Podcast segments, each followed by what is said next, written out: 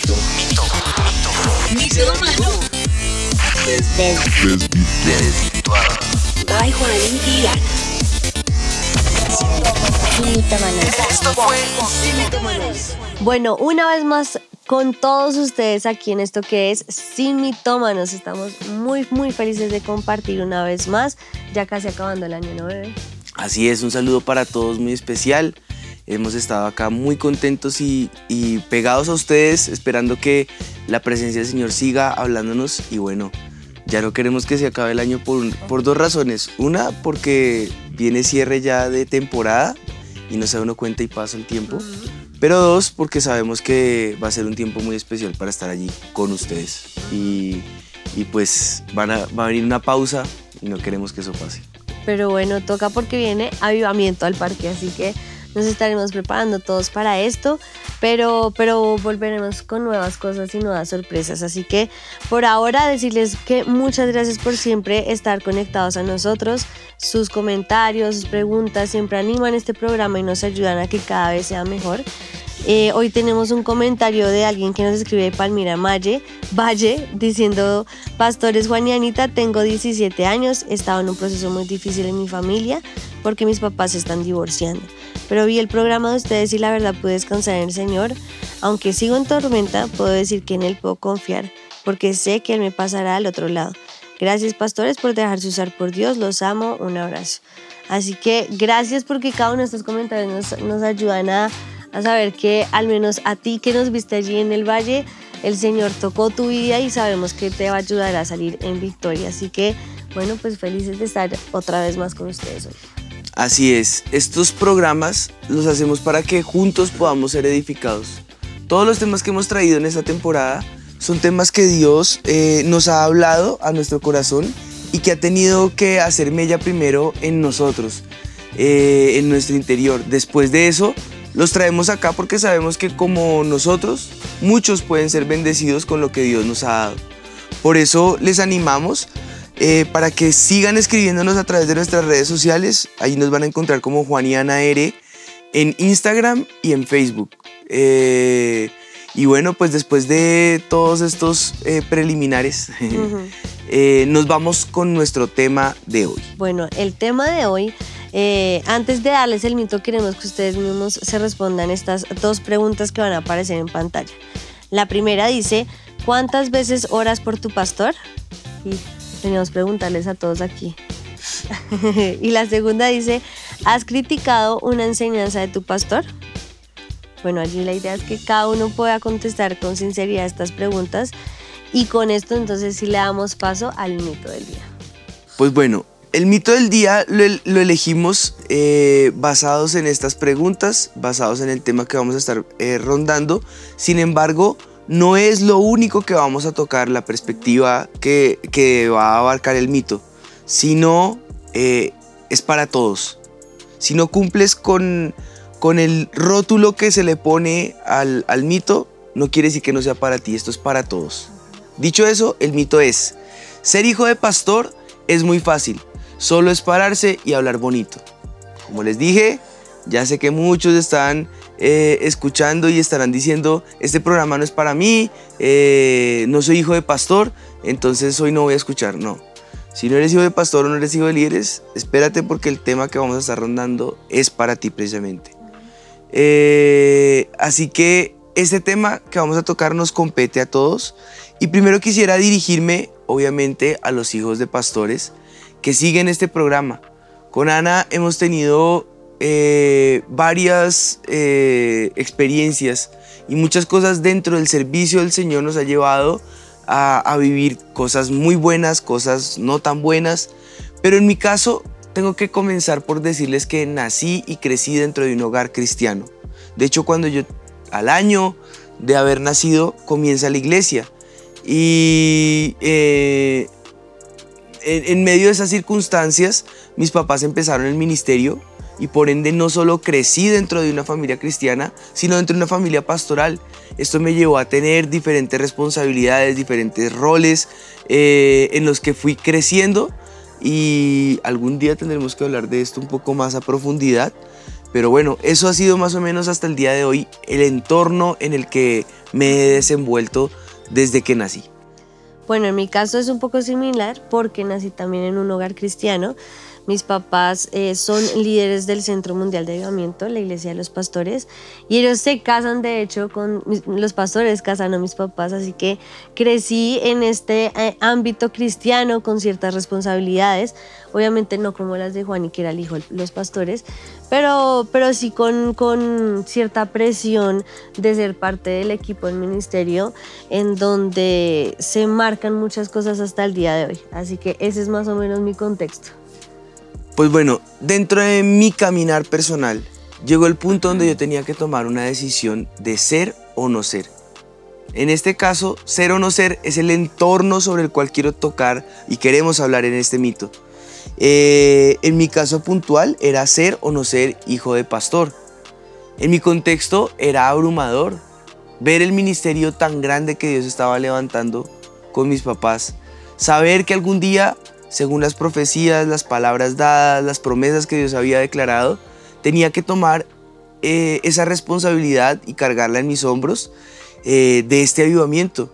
Ahora, hoy es fácil entenderlo, pero díselo a un muchacho de 12 años, 15 años, eh, como les dije, pues es abrumador.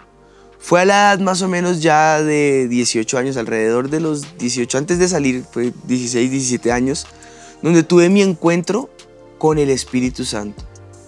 Yo a los nueve tuve mi encuentro personal con el Señor, donde le entregué mi vida y tengo ese momento claro donde, donde, donde decidí aceptarlo como mi Salvador personal, sabiendo que Él no tiene nietos, Él tiene hijos. Fue la, fue la palabra con la que mi papá me confrontó.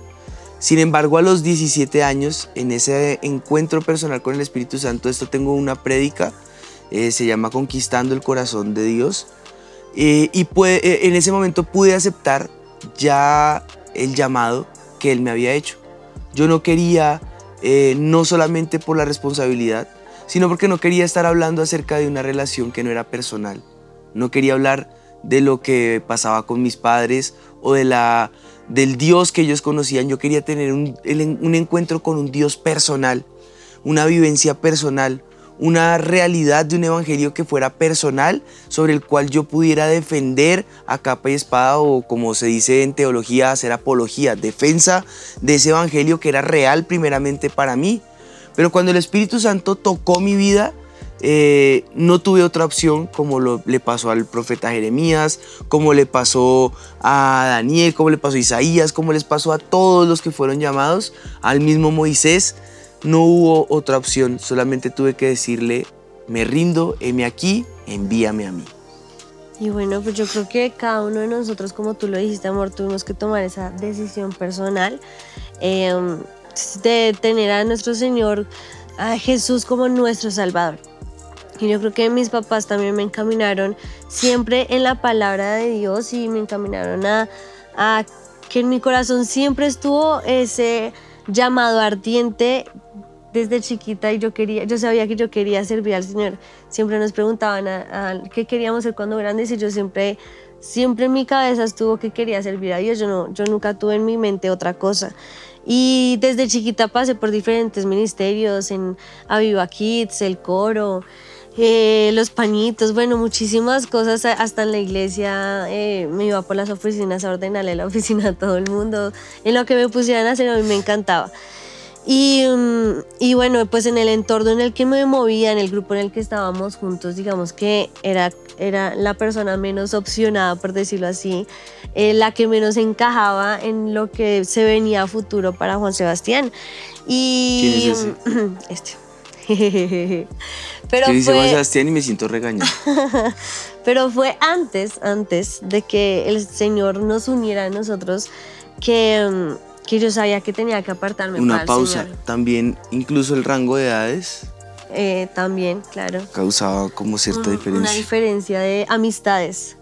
Pero igual, de todas maneras, antes de que yo ya estuviera con Juan y digamos que el propósito fuera un poco más claro, eh, yo supe que que tenía ese llamado en mi corazón y decidí, también me tocaba decidir ser o no ser, eh, aceptar el llamado o no aceptar ese llamado que el Señor me estaba haciendo. Y yo creo que ese proceso es el que todos tenemos que pasar, el de aceptarlo o no, para saber si el Señor puede confiar un poco más o no en nosotros y, y llevarnos a ese caminar. Pero ahora tenemos estos 11 años de matrimonio y podemos decir que hasta aquí nos ha traído el Señor y en su misericordia hemos podido ver cómo Él ha cumplido poco a poco ese propósito en nuestras vidas, de acuerdo también a, la obediencia que uno pueda tener en el corazón para servirle a Él. Y por eso aquí es donde se empieza a juntar ya con lo que compete para, ah, pues a todos. No eres hijo de pastor, no eres hijo de líderes, pero no quiere decir que no tengas un llamado. Hay un llamado, hay una vocación, hay un ministerio que Dios te ha entregado, hay una plataforma que Dios ha puesto delante de ti y al fin y al cabo todos tenemos la misma gran comisión de predicar el Evangelio a todo el mundo. Eh, la pregunta es de el ser o no ser, asumir o no asumir y aceptar o no una misión que Dios nos ha encomendado. Pues bueno, en mi caso, cuando el Señor me llamó, me dio una palabra muy clara, esa está en Jeremías, que es el llamamiento precisamente de Jeremías. Dice, y me dijo Jehová, no digas soy un niño, porque a todo lo que te envíe irás tú, y dirás todo lo que te mande. No temas delante de ellos, porque contigo estoy para librarte, dice Jehová. Y extendió Jehová su mano, tocó mi boca, y me dijo Jehová, he aquí, he puesto mis palabras en tu boca.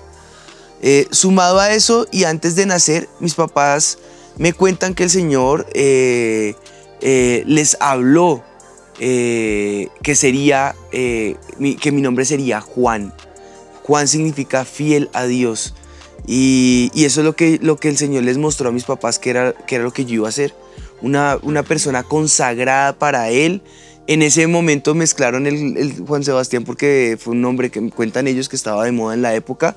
Sin embargo, ellos sabían que el nombre estaba enfocado sobre el Juan, sobre el cual estaba la promesa. Y, y tomados de esas palabras, tomados de lo que el Señor les había dado, pues sus promesas se tenían que cumplir, no podía ser diferente. Así que lo que yo necesitaba era un, una, un momento donde el Señor mismo fuera el que me, me, mostrara esta realidad y al verme confrontado con Jeremías, vi mi realidad. Me sentía un niño, me sentía que cada vez que me decían pastorcito era un tono burlesco eh, o escarnecedor. Eh, sentía que era como si fuera un niño con la chaqueta del papá, que me iba a quedar grande. Una cantidad de temores y angustias que ahí se focalizaron en, esa, en ese pasaje en el llamamiento de Jeremías, ante el cual pues no hubo otra opción que decirle no es mi temor, ni es mi edad, ni son mis palabras. Es el sello del Espíritu de Dios sobre mí lo que ha generado ese ebenecer, que es lo que significa. Hasta aquí nos ha traído el Señor. Eh, sumado a esto, a esto otras realidades, como el tartamudear. Yo no sabía hablar en público, no podía hacerlo. Mis compañeros de generación con los que me gradué eh, saben que para mí hablar en público era imposible. Si había que hacer exposiciones, yo era el que armaba las carteleras, porque en esa época se usaban carteleras o, o afiches. Sí, ya estoy bien. Eh, acetatos. Uy, no, eso sí ya. Armábamos eso, eh, pero yo no era el que hablaba en público. Eso le correspondía a otros porque yo tartamudeaba. Así que en el momento en que asumo el reto, sumado a eso tenía que estar el sello del Espíritu de Dios y lo que ustedes ven la elocuencia con que se habla simplemente es un milagro porque tiendo a tartamudear. Así que, pues bueno, todo eso es parte del asumir un reto que va más allá, eh, que muchas veces nos supera en capacidad. Pero el Señor, nuevamente te digo, no necesita capacitados. Él necesita es corazones fieles, corazones firmes. Mi nombre es fiel a Dios y es la promesa que quiero eh, regalarles hoy sean fieles a Dios y a lo que Él ha comisionado y a lo que Él ha eh, preparado para cada uno de ustedes y Él, Él mismo los va a llenar con dones, talentos, vocación, pasión, ánimo y van a darse cuenta cómo Él los va a sorprender porque no van a ser ustedes los que hablen, digan o hagan, sino va a ser el Espíritu de Dios en un corazón rendido a Él. Y tremendo porque se trata de lo que el pastor en todo este tiempo nos ha estado llamando a que escuchemos y podamos hacer y es ser personas consagradas a Dios. Y bueno, en mi caso recuerdo que con mis papás también ellos me han contado que recibieron esa palabra cuando me fueron a tener a mí, que fue la de Sansón, que era un, un nazareo que tenía que ser consagrado a Dios y cómo tenían que consagrarme a Dios de esa misma manera. Entonces es hermoso ver cómo el Señor en serio quiere siempre que nos consagremos a Él y que nosotros esté esa decisión de hacerlo, ¿no? Creo que hay una labor que tienen que hacer los padres, obviamente, en, que guarden a su hijo, precisamente por eso el llamado lo hace a los padres a que lo guarden y que se hace nazareo. Pero en algún momento tenemos que nosotros tomar esa decisión también y, y, consagrarnos para Dios. Yo no creo que más o menos a los 13 años estábamos en una prédica del pastor, una noche, un viernes de esos de unción tremendos. Y eh, la unción estaba tremenda, yo empecé a llorar y a llorar y a llorar. Y solo me acuerdo que me subieron a la tarima y tu mamá tenía un, un chal puesto como naranjita. Y me acuerdo que me lo puso encima y me dio unas palabras que creo que las dio con todos, pero yo las sentí como si estuviera solo ella, y, y yo nomás. Y, y, lo que ella me dijo fue que el manto que estaba sobre ella, ella lo ponía sobre mí. Y que mis, mis palabras iban a ser dulces al corazón de las personas, pero fuertes como trompeta. Es tremendo ver el cumplimiento de esa promesa hecha realidad, ¿no? Y como hasta el día de hoy, cuando uno obedece al Señor también, de todas maneras, y se consagra para Él, pues esas palabras nos acompañan hasta el día de hoy y y vemos que solamente es el Espíritu Santo el que se glorifica a través de cada persona que quiere consagrarse y rendirse a Él. Algo dijiste que me pareció impresionante y es que eh, el, Señor, eh, parte de esa labor es de nuestros padres. Quiero decirte, si no tienes papás, acudientes, los que te protegen, los que te rodean. Mira el caso de Moisés, fue formado por una eh, em, del pueblo pagano, eh, egipcia, eh, que le formó, pero le formó muy bien dentro de lo que el Señor tenía para él como un gran líder, como, como un, gran eh, rector a un pueblo, se requería ese nivel de formación que él tenía. Mira el caso del profeta Samuel, el último juez de Israel y el profeta más sobresaliente sobre el cual el Señor dice que ninguna de sus palabras cayó a tierra. Formado no por sus padres, fue formado allí eh, por Elí, por el sacerdote. Eh, muchos de ustedes están siendo formados por acudientes o eh, en el AFC o en la iglesia o tienen a sus pastores como referente, sea como sea, hay una formación de, parte del cielo sobre tu vida para encaminarte al propósito que Dios tiene para ti. Y, y ese se va a cumplir. Esa es palabra que ha quedado sembrada en tu corazón. Es semilla que queda en el corazón y que un día, en el momento menos esperado, pero en el momento indicado, florecerá y dará fruto. Y así, bueno, como, como el Señor lo ha hecho con hombres y con mujeres de Dios a lo largo de la historia, eh, también pasó con José. Dios le habló en sueños, eh, pero fue hasta que él pudo ver a Dios eh, que pudo actuar, donde vio el cumplimiento de ese llamado. Eh, y, Dios había estipulado eh, con Moisés que sería el libertador, pero fue ya en la zarza donde él mismo se encontró con Dios. Pasó igual con David, eh, con Samuel, lo ungió, pero 13 años después pudo ver el cumplimiento conociendo que era Dios y, que, y quién era Dios para él. Eh, pasó también con el profeta Isaías, en el momento más doloroso para él vino el llamamiento sobre su vida, pasó con, eh, eh, con Job, Job dice, de oídas te había oído, mas ahora mis ojos te ven. Llega un momento donde tus ojos son abiertos a esa realidad. Con el Señor Jesús estaba profetizado y fue hasta su bautismo que empezó el cumplimiento de su ministerio. Lo dice Pablo en Romanos capítulo 11 en el versículo 29, dice, porque irrevocables son los dones y el llamamiento de Dios. Puedes estar como David, que sea el rechazado de la familia, o como Moisés, que no crees que hay esperanza para ti, eh, o como nosotros, si el Señor lo pudo hacer con nosotros, un tartamudo eh, lo va a poder hacer contigo. Eh, no te digo con, con Ana porque me esa preciosura. Le toca. Sí, eso, eso es de ahí, eso ya. Pero no, en, en este, en, en, nuestro caso podemos decirlo como, como el Señor lo, lo, como lo dijo Pablo, ¿no? Eh, cuando él habla acerca de los pecadores, de los cuales yo soy el primero. Eh, de esa misma manera te podemos decir, de lo vil del mundo, de lo menospreciado, tomó el Señor, como lo fue con mi familia, como lo fue con mis papás, como lo, fui, eh, como lo fue en mi caso. Sé que el Señor lo puede hacer contigo en el contexto en el que tú estás, con la vocación que Él te ha puesto, con el don que Él te ha dado, con los llamamientos que Él ha puesto sobre tu vida y, con los dones con los que te da, dones son esos regalos, esos, esos galardones, esos, esos, esos, adornos con los cuales Él ha rodeado tu vida y todo lo que tú eres. Eh, puedes estar como David, que sea el rechazado de la familia. Puedes estar allí como Moisés, eh, que tal vez piensas que no hay esperanza, pero quiero recordarte, quiero que sepas eh, que el llamado que Dios ha puesto sobre tu vida es irrevocable eh, si Él te eligió, es por una razón, es porque hay un propósito muy grande. En la versión TLA del mismo versículo que acabamos de leer de Romanos dice, Dios no da regalos para luego quitarlos. Dice, eh, sino que para luego quitarlos, ni se olvida de las personas que Él ha elegido.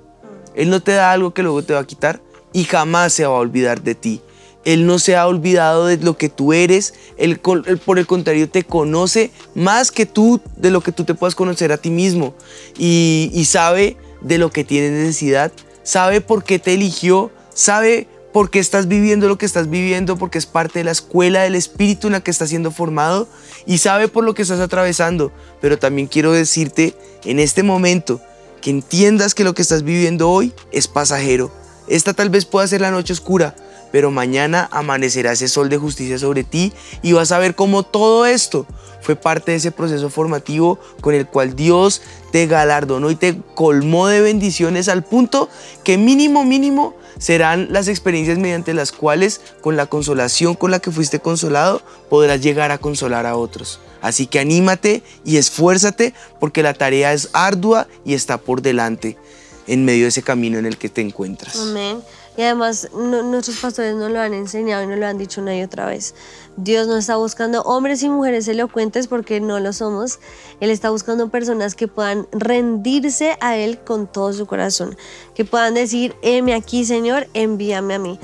Y la tarea ciertamente no es fácil, eh, pero recordamos siempre lo que Filipenses dice, estando persuadido de esto, que el Señor comenzó en vosotros la buena obra, la perfeccionará hasta el día de Jesucristo. Y en la versión Telea dice, hasta el día en que Jesucristo vuelva. Así que podemos estar tranquilos y seguros que el Señor que ha comenzado esa buena obra en nosotros, Él nos va a guiar, nos va a ayudar, nos va a dirigir y nos ayudará a perfeccionar esa buena obra hasta que el Señor venga por nosotros. Así que yo creo que debemos recordar esas palabras de Jesús que dice que Él ha vencido al mundo.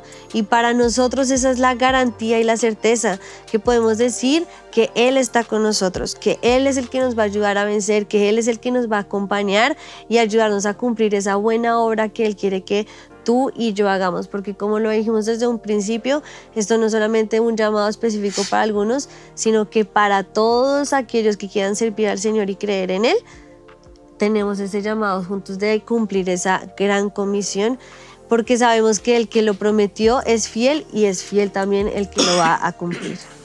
Antes de cerrar, les dijimos que este programa va para todos. Y tú dices, no soy hijo de pastor, no soy llamado al ministerio, de pronto el ministerio no, pero sí estás llamado para cumplir esa labor especial dentro del cuerpo de Cristo. En la primera carta de Corintios en el capítulo 12 el apóstol Pablo manifiesta el por qué tenemos los dones que tenemos y para qué sirven, cuál es nuestra parte dentro del cuerpo de Cristo, cuál es nuestro rol y nuestro papel dentro del cuerpo de Cristo. Pero hay una parte muy especial que, que de todo el capítulo quiero resaltar y dice, eh, además del cuerpo, eh, el cuerpo no es un solo miembro, sino muchos. Si dijera el pie, porque no soy yo mano, no soy del cuerpo, por eso no será el cuerpo. Y si dijere la oreja, la, eh, porque no soy ojo, no soy del cuerpo, por eso no será el cuerpo. Si todo el cuerpo fuese ojo, ¿dónde estaría el oído? Si todos fuesen oído, ¿dónde estaría el olfato? Mas ahora Dios ha colocado los miembros, cada uno de ellos en el cuerpo como Él quiso. Porque si todos fueran un solo miembro, ¿dónde estaría el cuerpo? Pero ahora son muchos los miembros, pero el cuerpo es uno solo. Todos pertenecemos a un solo cuerpo y ese cuerpo se llama iglesia. Y en ese cuerpo cada uno desempeña un rol, un papel, rodeado y equipado con dones, talentos, vocación, ministerio, carácter, todo. Todos somos llamados y hemos sido llamados a esa labor que puede ser eh, diferente, puede ser llamado en un área diferente, pero eh, cumplimos una misma labor, una misma misión, y es llevar ese mensaje del Señor Jesús hasta lo último de la tierra. Para esa labor se requiere absolutamente todos. Cada uno pone su parte en esa labor. Y es por eso que queremos orar, para que eh, todos los pastores, los hijos de pastores, los hijos de líderes, los creyentes, los servidores, los líderes, todos, que tomemos una decisión y que todos podamos decir hoy, somos embajadores de Cristo. Somos parte de este precioso cuerpo en el cual el Señor nos ha plantado y cada uno de nosotros tiene un rol y cada uno de nosotros tiene un papel muy importante que desempeñar. Eh, ha colocado ahora a los miembros, cada uno de ellos en el cuerpo como Él quiso. Él me puso en el lugar que Él quiso que yo estuviera. Y hoy voy a aceptar esa misión. Hoy voy a decirle, sí Señor, cueste lo que cueste. Por ti hasta el final. Voy a darlo todo. Heme aquí, envíame a mí. Si estás listo, yo creo que podemos orar. Padre, presentamos a cada uno de tus hijos que están conectados acá tus hijas que están allí escuchando esta palabra, este programa, este mensaje, Señor.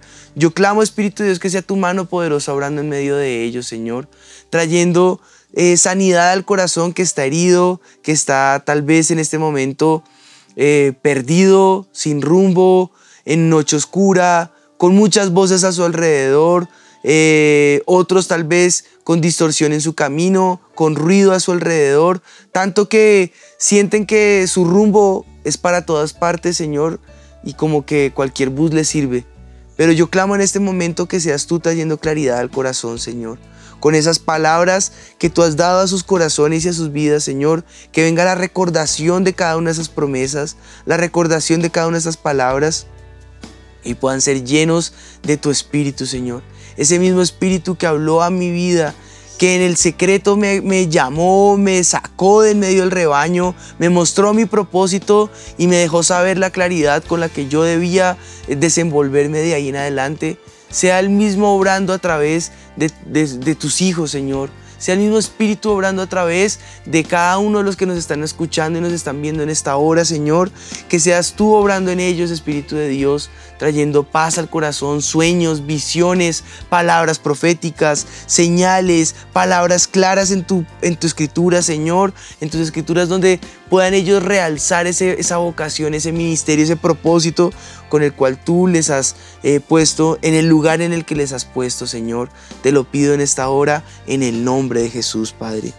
Gracias, Señor. Te damos porque sabemos que cada uno de nosotros somos eh, es parte de ese cuerpo, Señor, que tú has repartido estos dones como tú quieres, pero que para ti cada uno de nosotros somos importantes en esa área en la que tú nos has llamado, Señor. Y yo te pido que cada persona que nos está escuchando y nos está viendo pueda entender esa parte tan importante, Señor, que tú le has llamado a hacer, Señor, y que podamos obedecer a tu palabra, a tu voz, a creer en tus promesas y poder juntos ser parte de este cuerpo para cuando tú vengas, Señor, seamos esa iglesia lista y preparada para estar contigo. Te lo pedimos en el nombre de Jesús. Gracias te damos porque sabemos que cada don y llamamiento ha sido irrevocable en cada uno de nosotros y que queremos con ellos poder servirte y seguirte hasta al final, en el nombre de Jesús. Yo clamo ahora, Espíritu de Dios, como, como Pablo le encomienda a Timoteo, que avives el fuego del don de Dios que hay en ti, que en este momento seas tú avivando ese don precioso que tú has puesto en el corazón de cada uno de los que nos están sintonizando, escuchando o viendo, Señor, y que en este momento el poder de tu Espíritu sople en medio de ellos, trayendo vida a esos dones, vida a esos llamados, vida a esas vocaciones y esos ministerios que están representados aquí en el nombre de Jesús. Te damos gracias, Padre, en Cristo Jesús. Amén. Amén. Bueno, Amén. pues con esto podemos decir que este mito ha quedado desvirtuado. El mito dice, decía así, como decía el mito, recordemos. Ser hijo de pastor es muy fácil, solo es pararse y hablar bonito. Y pues no, la verdad que no es fácil porque hay que negarse a muchas cosas ciertamente, hay que morir a muchas cosas que al final yo creo y estamos seguros que vale la pena servir al Señor y, y vale la pena negarse a todo lo que tengamos que hacerlo, pero pues no es solo hablar bonito, aunque es parte de, no es solamente eso. Así es, yo creo que eh, es parte de todo lo que el Señor tiene preparado para nosotros. Y, y estén orando, estén orando por, por los pastores para que la presencia del Señor jamás falte en medio de ellos. Estén orando porque no saben lo que, eh, lo que es para nosotros eh, la oración. Dice la palabra del Señor que la oración del justo puede eh, y puede, puede mucho. Esa, esa es parte de nuestra arma de guerra espiritual y eso nos sostiene en el espíritu. Si estás escuchando y eres parte de otra congregación, queremos animarte para que tengas en, en tus oraciones a tus pastores, los rodees, los abraces. Eh, es una tarea que debes tener eh, ahí en tu corazón, orar por tus pastores, orar por ellos, eh, para que sus fuerzas sean renovadas, para que la presencia del Señor sea animándoles, equipándoles, dándoles de nuevo, dándoles visión, dándoles claridad, ahuyentando las pisadas del enemigo a su alrededor que quieran quitarle las fuerzas, enfermarles o atacarles, porque pues eh, el único que se vería afectado serías tú como, como ovejita en el rebaño en el que Dios te ha puesto. Y queremos darle gracias por estar con nosotros en el programa hoy. Queremos que, que sepan que, como dijimos al comienzo, nos quedan ya pocos capítulos. Así que antes del cierre de temporada de este año, queremos aprovechar al máximo cada momento. Distribuyan este programa, repártanlo, compártanlo, vuélvanlo y véanlo cuantas veces lo necesiten. Y eh, que podamos ser todos edificados, que sabemos que lo que viene es mejor. Bueno, no está de más eh, prepararnos porque se acerca ya eh, el evento más importante que celebramos en el avivamiento y es avivamiento al parque. Lleva a tu familia, lleva a tus amigos, lleva a tus vecinos porque vamos juntos a declarar esas promesas que el Señor tiene para cierre de este año que aún no se ha acabado, en donde podemos confiar que es el año de la primavera del Espíritu para ver esa primavera en nuestras familias, pero también para recibir el 2023 con todo lo que el Señor tiene para nosotros. Así que no te lo puedes perder. Bueno, nos vemos en ocho días. Esto fue Sin, Sin Mitómanos. Dios te bendiga.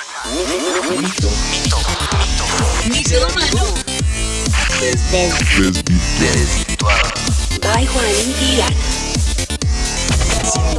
Esto fue Sin Mitómanos.